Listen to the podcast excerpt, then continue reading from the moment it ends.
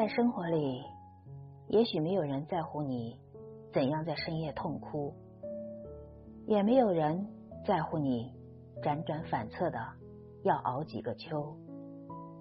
外人只看结果，自己独撑过程。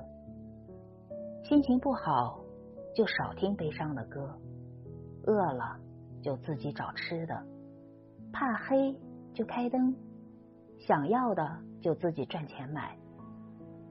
改变不了的事就别太在意，留不住的人就试着学会放弃。受了伤的心。就尽力自愈，即使生活给了你百般阻挠，也没有必要用矫情放大自己的不容易。除了生死，都是小事，别为难自己，